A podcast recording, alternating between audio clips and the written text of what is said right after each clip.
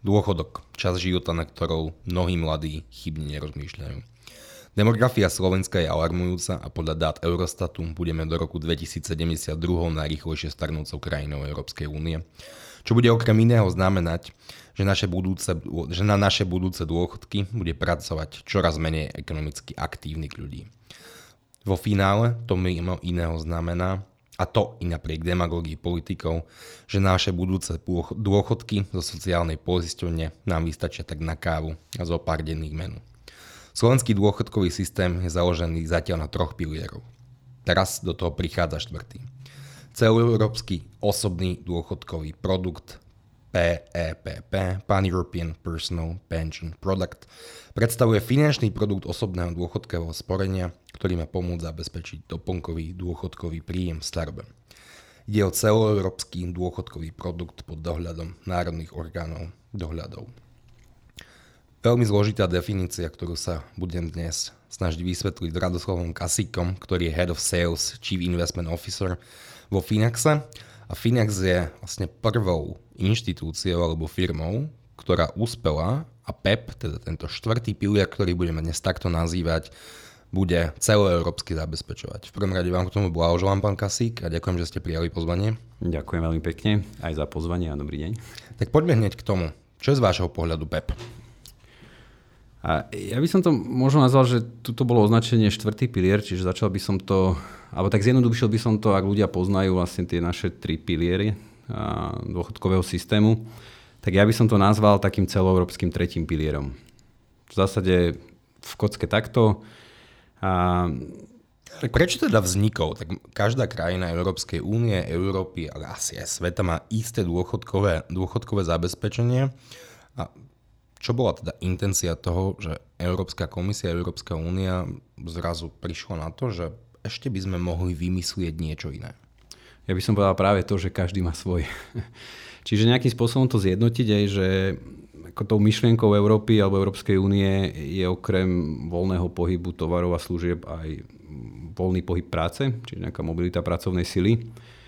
A pokiaľ chcete ľudí k tomu motivovať alebo nejakým to ešte uľahčiť, tak práve to, že máte takýto jednotný nástroj, jednotný produkt pre, v rámci celej Európy, môže pomôcť. Takže dnes, keď odpracujete, ja neviem, 10 rokov na Slovensku, 10 rokov v Čechách, 10 rokov v Nemecku, všade vám zamestnávateľ prispieva do nejakého doplnkového dôchodkového systému, tak v zásade vás čakajú... Je to naozaj tak všade, že v celej Európskej 27 zamestnávateľia povinne prispievajú do druhého alebo tretieho pilieru? Alebo... Je to rôzne, ale akože ten tretí pilier je vyslovene, že doplnkový, čiže všetky tie doplnkové dôchodky, čiže buď si sporiteľ sa pripraví na dôchodok sám alebo s prispením zamestnávateľa ale v zásade dnes každá krajina má nejakú formu tretieho piliera. Čiže vám by reálne hrozilo, že môžete mať vlastne tri doplnkové dôchodky, ktoré budú v sumáre možno smiešné. Že... Tri alebo dva, lebo ten prvý teda hovoríme Nie, o teraz hovorím, že sociálnej poisťovni. Hovorím, keby ste odpracovali že nejakú časť života alebo tej kariéry v troch krajinách. Teda na Slovensku je to pomerne ešte bežné, pretože mnoho ľudí ešte za bývalého, za bývalého režimu, ale i teraz pracovali v Českej republike a na Slovensku a dostávajú teda bežne dva dôchodky z oboch krajín. Hej. Akože úplne tým dôchodkom z prvého alebo druhého piliera sa nevyhnete, že budete mať viac, ale ide o ten doplnkový, že, že sa zjednotí. A zároveň je to aj zaujímavé podľa mňa pre firmy, že dnes tu máme veľa nadnárodných firiem, že proste firma má sídlo v Nemecku a nejaké pobočky alebo fabriky má v rôznych krajinách, čiže aj tí zamestnanci migrujú a tak ďalej. A pre ňu je to tiež zaujímavejšie mať jedno riešenie pre všetky krajiny. Čiže to je taký ďalší dôvod. Ešte by som možno povedal, že zaujímavé na tom je nejaká legislatívna istota, tým, že takú tú základnú kostru alebo ten rámec tohto celoeurópskeho osobného dôchodkového produktu nastavila Európska únia. Nepodlieha to nejakým náladám národných vlád. Aj vieme, že tie dôchodkové systémy sú... Národné vlády majú tendencie z Európskej únie aj vystupovať, tak zase tak istý by som si nebol. OK, tak berme predpoklad, že nebudú vystupovať, aj, že zatiaľ, zatiaľ to bola jedna krajina a ukazuje sa, že nie je to až také jednoduché alebo neprináša to želané, ako si mysleli.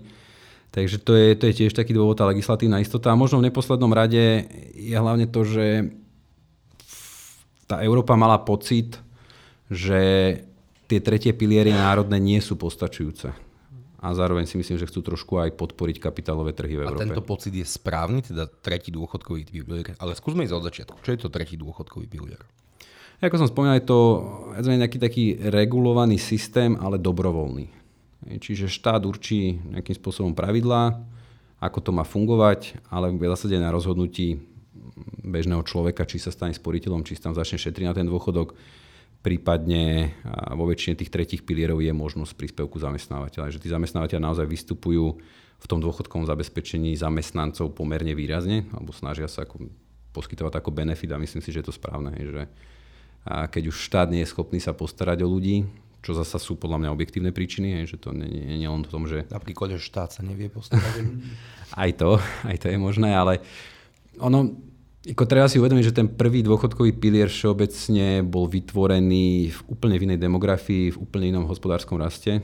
Čiže dnes pokiaľ nechceme naozaj extrémne predlžovať odchod, alebo vek odchodu do dôchodku? Naopak, my sa to snažíme skracovať. Momentálne vláda dokonca zavádza to, že ak človek odpracuje 40 rokov, že akože finish, že už môže ísť do dôchodku, teda teoreticky 58-ročný človek, ktorý 40 rokov pracoval, tak môže ísť do dôchodku po tak relatívne krátkej dobe. Hej, my sme také špecifikum, že ten trend je skôr, že sa to predlžuje a potom vlastne druhá vec, keby to takto postupovalo, že sa skracuje, tak máme proste priveľa dôchodcov na pracujúcich ľudí a automaticky... Znelo trochu cynicky.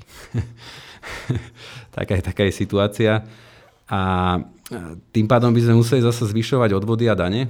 A to zabije ekonomiku. Už teraz proste európska ekonomika má problém s nejakou konkurencieschopnosťou, takže má, má to trošku vyriešiť aj ten PEB. Ja neviem, že to je čarovný prútik, ale...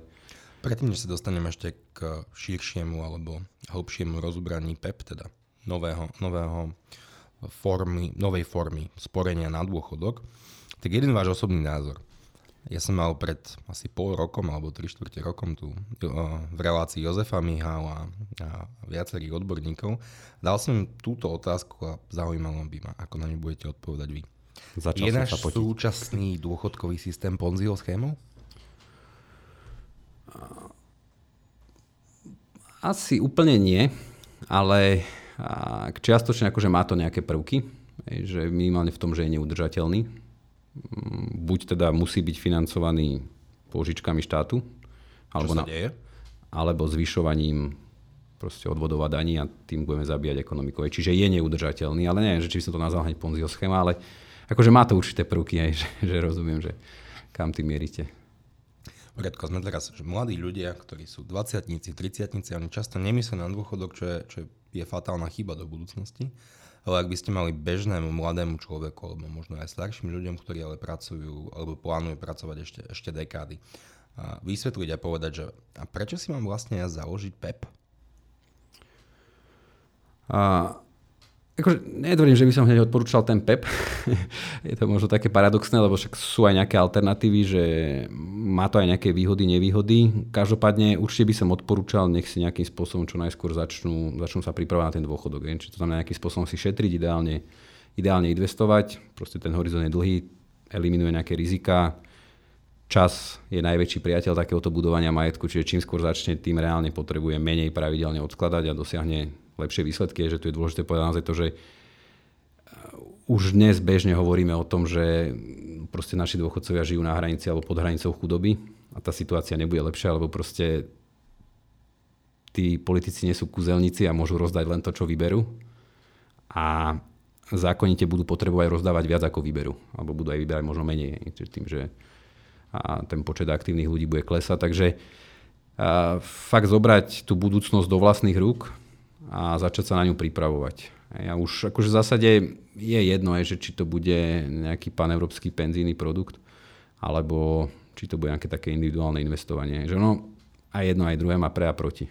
Podľa vyjadrení Európskej komisie a relevantných inštitúcií na Slovensku, podľa nich môže byť PEP jednou z odpovedí na starnutie európskej populácie, poskytuje riešenie na zvýšenú mobilitu pracovných síl v rámci Európskej únie a umožňuje prenos dôchodkových úspor naprieč hranicami Európskej únie. Či si to mám predstaviť tak, že teraz pracujem 10 rokov v Portugalsku, potom sa presuniem do Francúzska, Španielska, hoci kde, ale stále mám jeden PEP účet, na ktorý mi akýkoľvek môj zamestnávateľ, alebo ja ako fyzická osoba, ktorá si chce dobrovoľne sporiť na dôchodok, tak tam, tá, tam posiela peniaze. Tak? Nie je to úplne tak. Je tam, akože možno tá myšlienka úvodná bola takáto, ale je, je, je to trošku obmedzené tým, že v podstate každý ten poskytovateľ jednak musí získať vôbec licenciu na poskytovanie PEPu. Je to získava od národného regulátora, čiže v našom prípade Národná banka Slovenska, ale zároveň od, to je Európsky orgán pre poisťovníctvo a dôchodkové schémy EIOPA. EIOPA. Čiže oni to musia schváliť a následne si môže proste ten produkt licencovať v ďalších krajinách. Takže vy, ak by ste chceli svoj produkt poskytovať v ďalších krajinách, Portugalsku, Česku, Rakúsku, hoci kde, tak musíte opäť získať i licenciu od miestneho národného regulátora. Tak, tak, tak. Ide o to, že... Prečo? A, každá tá krajina mala nejaký priestor si to upraviť. Že akoby tá Európska rada alebo Európsky parlament, Európska komisia už niekto za tým stál úplne, nastavila základné pravidlá. Čiže tam je to nejaké požiadavky na transparentnosť, maximálne náklady, nejakú investičnú stratégiu, výplatné fázy stanovili a, nejakú tú prenositeľnosť, ale veľa prvkov ostalo na pleciach národných vlád. Čiže nejaké stimuly, možnosť výberu skoršieho, špecifickejšie alebo špecifikovanie tej investičnej stratégie, výplatných fáz a tak ďalej. Čiže oni sa trošku líšia. Že ako keby slovenský celoeurópsky osobný dôchodkový produkt nebude to isté ako český, hlavne z pohľadu možno nejakých stimulov a tak ďalej, z tej výplatnej fázy. Čiže a stále akože nie je to úplne také univerzálne. Ja napríklad, keď som prvýkrát počul o PP, som predpokladal, že bude možné, že Slovák si bude vedieť treba šetriť v Holandsku na svoj dôchodok. A to, to tak nebude? Lebo ja nie, som tomu to tiež tak. takto porozumel, keď som si o tom začal čítať.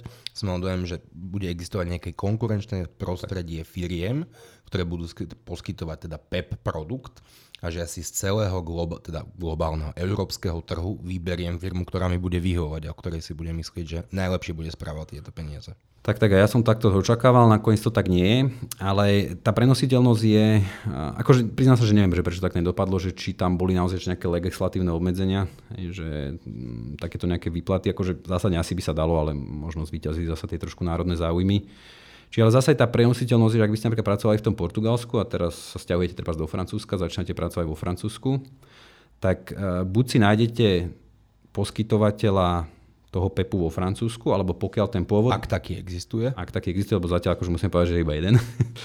Čiže, alebo potom prípadne ten váš portugalský poskytovateľ môže byť poskytovateľom aj v iných krajinách, že my sa chceme tiež licencovať ďalej a hlavne teda tu v Strednej Európe. Uvidíme, že ako to pôjde ďalej, že pokiaľ bude príležitosť, tak samozrejme chceme ísť ďalej na západ. A, a vlastne vy máte umožnený ten presun. Čiže vy buď si vyberete tie odtiaľ peniaze a presuniete mm, k tomu novému poskytovateľovi, alebo u toho pôvodného poskytovateľa si naužite ako keby ten francúzsky podúčet. Teda finančné prostriedky, ktoré si nasporím u vás vo Finaxe, ja následne, keď sa presťahujem Holandska, tak budem môcť presunúť si celý tento nasporený obnos peňazí na holandský účet. Tak, akože to je dôležité povedať, že... Ne, nerozumiem teda úplne tomu, tomu ráciu, že prečo teda už ste do istej miery odpovedali, že prevážili tie, tie národné záujmy, ale tak skôr by mi dávalo logiku, ak by provider, ak by si mohol klient vyberať na celoeurópskom trhu to, čo mu vyhovuje. Určite by to bolo lepšie. Priznám sa, že neviem, že či tam naozaj bol strach, že by proste zvíťazili niektoré krajiny, ktoré sú silnejšie v tých kapitáloch, ktoré neviem. Hej, že nebol som ja akože pri tom zrode, pri tom tvorení netrúfam si odhadovať, ale akože stále je to veľký posun, aj, lebo dnes z tretieho piliera napríklad slovenského, pokiaľ vám tu zamestnávateľ prispieval do tretieho piliera, vy tie peniaze odtiaľ nedostanete. Až na dôchodku si ich viete zobrať. Čiže takto môžu ísť tie úspory s vami. Aj, akože to určite je veľký posun, nie je to stále tá dokonalosť, že stále to nie je ten jednotný trh a taká tá silná konkurencia, ktorá by určite pomohla. Ale minimálne je to posun, aj, že No keď sa dnes pozrieme na tretí pilier, ono je to myšlienka, je to fakt úcihodná, pekná. Vyzeralo to dobre, ale úplne sa minula účinku. A ja si myslím, že hlavný dôvod je to, že neboli tie pravidla nastavené nejako prísne.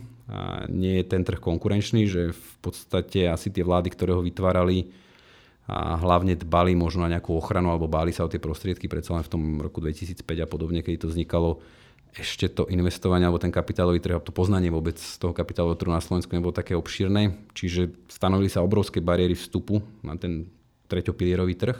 V konečnom dôsledku tam ostali 4 spoločnosti a to je akože nová konkurencia. Že tam nie je, nie je vyvolaný tlak a vieme, že konkurencia funguje najlepšie, že proste tlačí. Ale zatiaľ máte monopolné postavenie, tak to nebude, Boh vie, ako funguje. A tak to je otázka, otázka času a hlavne konkurujeme, stále konkurujeme tomu tretiemu pilieru. Čiže ja, akože ja vnímam ten PEP určite veľmi pozitívne.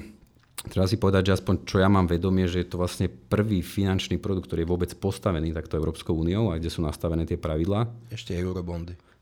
OK, ale to nie je ako že pre, pre spotrebiteľov. A, a veľmi ďaleko zachádza aj v transparentnosti. Že mne sa to naozaj akože veľmi páči, že... Čom? Čom je taký transparentný?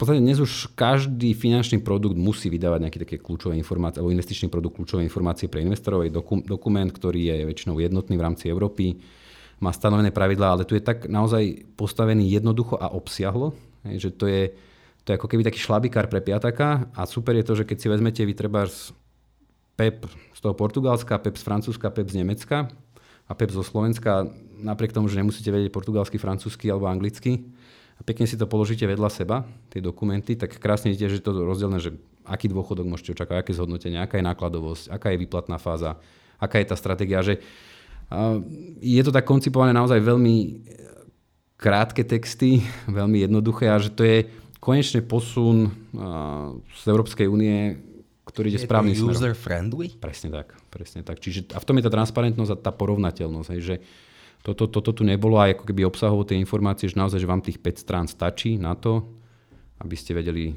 si to kompletne porovnať. A akože ja si osobne myslím, že sa to rozbehne, že ako bude to trvať pár rokov, ale akože určite, určite sa to bude hýbať. Prečo by si mal človek dobrovoľne prispievať do PEPu? Je to zaujímavé aj pre ľudí, ktorí sú povedzme živnostníci alebo podnikatelia a starajú sa sami o seba, nemajú žiadnych zamestnávateľov, tak je zaujímavé aj pre bežných týchto ľudí, živnostníkov na Slovensku desiatky tisíc podnikateľov takisto, posielať si čas svojich ušetrených peniazí práve do tohto fondu? Určite áno. Ja možno začnem ešte tak trošku obšírnejšie, že ešte to porovnám s tým tretím pilierom, že Žiaľ, ten PEP u nás sa nedočkal takej štátnej podpory. Verím, že zatiaľ, a, ako má tretí pilier. Hej, že hlavne tie príspevky zamestnávateľa nie sú nejakým spôsobom zvýhodnené, čiže nie sú daňovým výdavkom pre zamestnávateľa, to znamená, že môže to byť len akoby zrážka zo mzdy, čiže v podstate navyšuje zamestnávateľ. A s tým musel zamestnanec súhlasiť.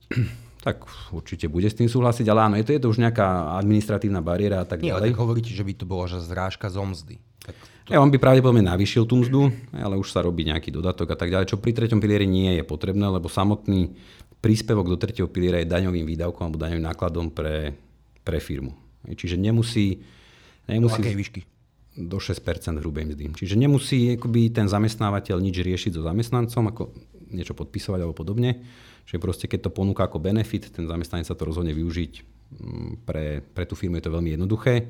A zároveň, ako by som povedal, že ten celkový náklad, akoby tá cena práce toho príspevku a je zvýhodnená odvodovo. Hej. Od, neplatí, neplatí sa na týchto príspevkoch zamestnávateľa odvod do sociálnej poisťovne, čiže reálne tá suma, ktorá pristane tomu sporiteľovi mm, od toho zamestnávateľa na tom jeho účte je vyššia, ako je to v prípade treba z PEPu, kde platí plné odvody zdravotné, sociálne aj daň. Takže tak, momentálne PEP má konkurenčnú nevýhodu na Slovensku. V tomto smere áno. A zároveň má určité výhody a to je práve tá prenositeľnosť. Je lacnejší, je to je obrovské negatívum tretieho piliera, že to je extrémne drahý produkt na súčasnú Čiže dobu. poplatky, ktoré si správcovské spoločnosti vyberajú za správu majetku, sú príliš vysoké? Áno. Vieme to porovnať teda PEP a tretí pilier? Jasné. A v prípade tretieho piliera to stanovuje zákon. Aktuálne je maximum za správu majetku 1,2% ročne plus 10% z výnosu. Ako normálne je poplatok za výkonnosť. Čiže pokiaľ sa bavíme, že treba tie indexové fondy a akciové trhy robia, nech robia o 9% ročne treba v priemere, tak hneď výkonnosť je 0,9 plus 1,2, tak proste 2,1% je extrémne číslo na dnešnú dobu. A 20% inflácie. Áno, a tak to, to, je, to je poplatok. No a PEP napríklad, e, on v podstate už z toho nariadenia mm, toho Európskeho parlamentu Európskej rady, on má maximálny možný náklad 1% z objemu. My sme dokonca zašli 0,6. 0,6 plus DPA, čiže sme šli ešte nižšie. Takže vaša marža zo správu tohto majetku je maximálne 0,6% plus DPH z vkladov? Z objemu. Z objemu. Z objemu ročne. Čiže, ale vidíme, že je to v zásade, pokiaľ by sme sa bavili napríklad o tých indexových fondoch, o tých akciách, tak je to skoro tretinový náklad hej, voči v podstate tretinový náklad voči tretiemu pilieru, ak by tie trhy robili 9%. Aj. Dobre, ale ak by sme mali, že bežnému poslucháčovi vysvetliť, teda som podnikateľ, živnostník a mám povedzme 500 eur mesačne, ktoré chcem investovať. tak mal by som ich investovať skôr do akciových trhov, ak teda sa pohybujeme len, len pri tejto komodite, alebo by som to mal posielať, eh, posielať teda do PEPu. A, ako... A to je ťažká otázka pre vás, pretože vy ponúkate oba produkty. Áno. E, akože zase, že má to pre a proti, že ešte ak by som pokračoval v tých výhodách a nevýhodách, že PEP výnosy z neho sú zdaňované. Takisto v treťom pilieri. Kdežto napríklad, keby som riešil tie indexové fondy napriamo, a vlastne fondy obchodované na burze na Slovensku, všetko, čo je obchodované na burze, po roku držania je oslobodené od dania ako výnosy z toho. Takže z PEPu musia ľudia, ktorí si tam šetria, platiť dane? Platia pri dávkach, keď už vlastne dostávajú ten dôchodok, tak z toho sa strháva, strháva daň. To je takisto je to aj pri treťom pilieri, čiže je to zdaňované. Je zdaňované zrážkou, čiže nemusí podávať daňové priznanie, ale bude to zdaňované. Čiže daň z úspor v preklade. Z výnosu. Vychádza to, že vyslovene z toho výnosu, čo zarobil na tom, z toho zaplatil. Nebojte sa daň zo straty ešte niekoho napevne zaviesť, to už nebude dlho trvať. Takže a plus e, ten, ten PEP je viazaný do dôchodkového veku. Čiže nevie odtiaľ vybrať človek skôr, sú samozrejme nejaké výnimky, pokiaľ by sa stal invalidným, pokiaľ by bol ZTP, pokiaľ by bol nezamestnaný v, už v nejakom vyššom veku, myslím, že tam je od 57 rokov vyššie, pokiaľ je rok nezamestnaný, tak si môže vybrať tie úspory. Kdežto napríklad to naše priame investovanie je trošku drahšie, nie je viazané, je oddane oslobodené po roku. A, Takže, a trochu rizikovejšie. Mm, v zásade nie, akože to, to portfólio, ktoré my sme dali do PEPu je v zásade to isté. A s tým, že je tam potom na konci taká, mm, ako posledných 10 rokov je taká fáza, kedy sa znižuje riziko. A je to akože pomerne také komplikované. Vysvetlíme znižovanie rizika, lebo keď sa pozriem na grecké, talianské a španielské dlhopisy a teraz mi poviete, že presunieme vás do menej rizikových aktív, teda do talianských dlhopisov, tak ma zrovna neupokojíte. Aj tak oni majú nejaký podiel. Akože ešte, ešte by sa dala táto otázka možno trošku, trošku ešte viac na dnes, lebo v, práve v tomto roku je, že dlhopisy zažívajú v podstate historicky najhorší rok. Že kde niektoré naozaj dlhopisy, ktoré boli považované za najbezpečnejšie na svete. Teda nemecké? Skôr tie americké, že zaznamenajú straty okolo 20%, čo už je naozaj extrémne číslo, že ste konzervatívny investor, ktorý nezvládne výkyv možno väčšie ako 5% na tohto roku tu zažívať. Ale je to, je to naozaj extrém, akože pána sa nič nemení na tom, že stále tie dlhopisy dlhodobo majú nižšiu kolísavosť, nižšiu volatilitu, je to aj menšie a riziko. nižšiu výnosnosť. A nižšiu výnosnosť. No, akože to ide ruka v ruke, hej, riziko a výnos, takže áno, zákonite. No, ale teraz po týchto slovách som vás iba viac pomieril. Nie, nie, nie. Ale ešte chcem povedať, že... Skôr, že nedemotivovali ľudí, aby do toho PEPu šli, lebo na základe týchto slov, ktoré teraz hovoríte, je atraktívnejšie si sporiť v akciových fondov ako v PEPu. Jedinú výhodu, ktorú ja pri PEP vnímam ako masívnu je to, že na Slovensku sa tu nedostane k moci nejaký fašizoidno-bolševický palut, a zmyslí si, že znárodním dôchodky alebo že vyberiem peniaze z druhého, tretieho, štvrtého pilieru a že zatiaľ mám dojem, že Európska únia a Európska komisia je lepšou garanciou, že sa to nestane. Presne tak, no a plus je to lacnejšie. Je to lacnejšie a ono paradoxne, že ľudia ako dosť riešia tú viazanosť. Hej, že samozrejme nikto to nerad vidí, že proste moje peniaze sú viazané do nejakej 64 alebo podobne. Zase na druhej strane akože ruku na srdce to je jedna z obrovských výhod tohto PEPu, že chráni vaše úspory pred vami samými. A to je veľmi dôležitá vec.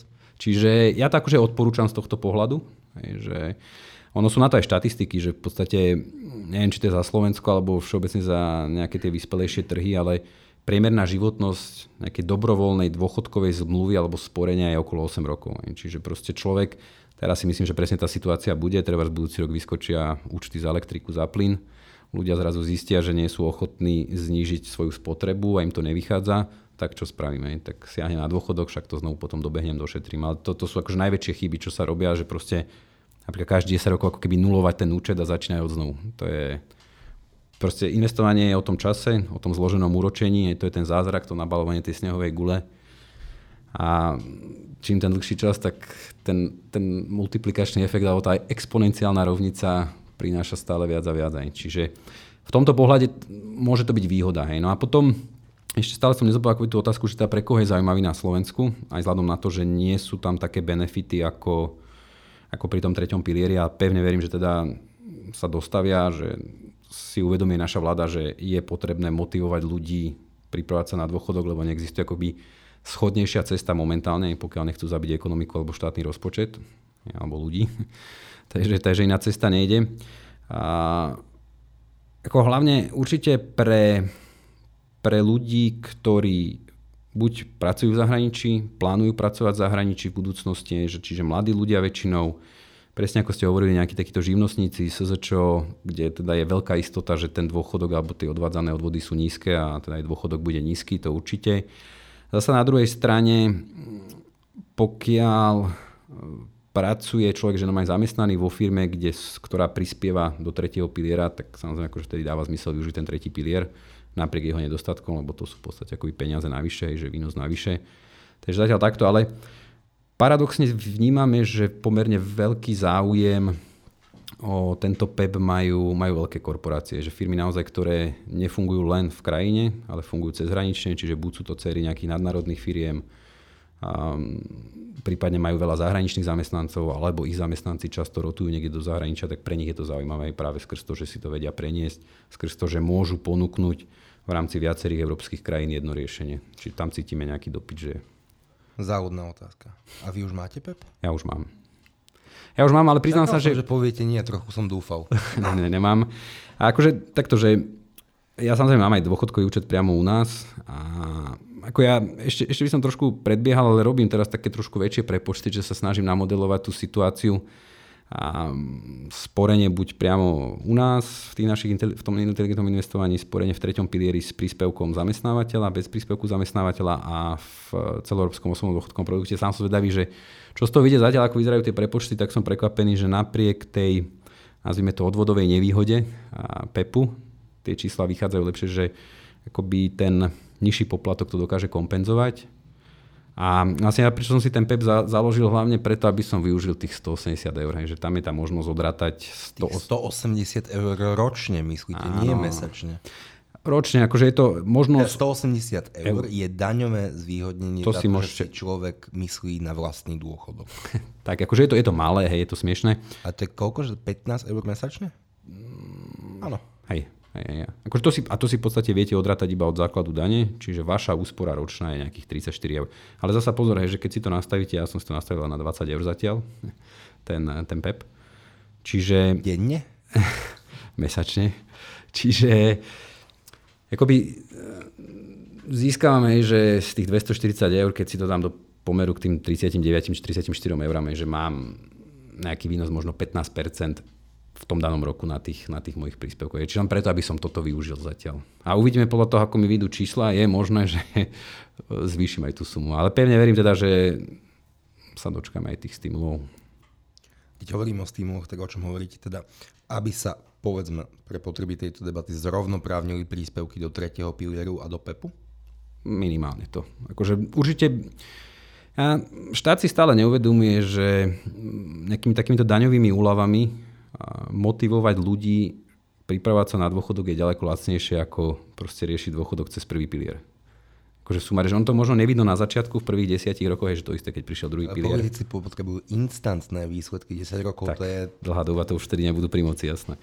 Takže, ale napríklad ako v iných európskych krajinách, že my vyslovene sme aj ten PEP pripravovali kvôli zahraničiu, že tým, že pôsobíme vlastne aj v ďalších krajinách stredoeurópskych, tak mali by sme sa inšpirovať, že vyzerajú tie stimuly výrazne, ako nie sú ešte schválené všade, ale vyzerajú ďaleko atraktívnejšie v okolitých krajinách, napríklad v Českej Desiatky, republike. stovky percent atraktívnejšie?